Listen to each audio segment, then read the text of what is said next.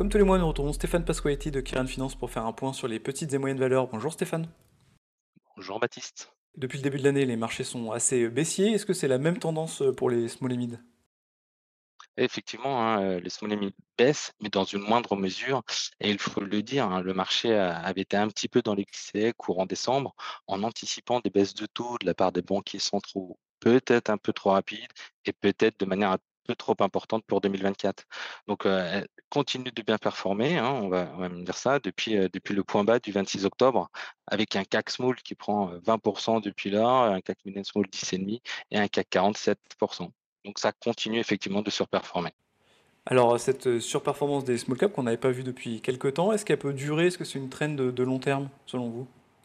Nous, on pense que ça peut durer. Alors, euh, cette surperformance a été établie euh, notamment via des OPA, des opérations sur titre, les offres publiques d'achat, pardon, avec euh, notamment les ESN, S2I, qui s'est fait racheter avec une prime de plus de 40%, où on va citer Chargeur, qui a été racheté par son dirigeant avec une belle prime là encore. Donc, c'est vrai que les valorisations sont faibles et on pense qu'il y a encore du rattrapage sur cette année 2024.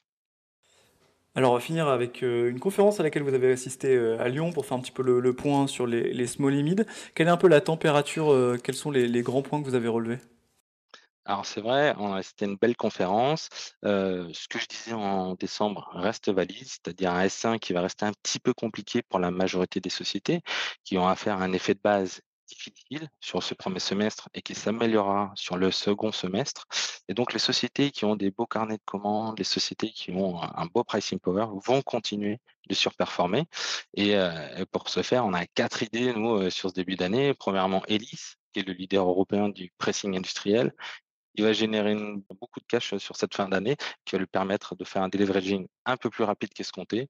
Ensuite, on a ID Logistique, le leader européen de la logistique contractualisée, qui sera tiré par l'international tout au long de l'année.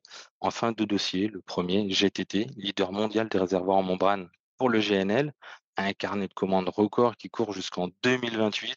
Et enfin, SPIE profite de l'énorme besoin de transition énergétique en Europe et affiche un carnet de commandes très important. Merci beaucoup Stéphane pour ce point sur les petites et moyennes valeurs. Retrouvez nos podcasts sur Spotify, Apple Podcasts et sur toutes les plateformes d'écoute.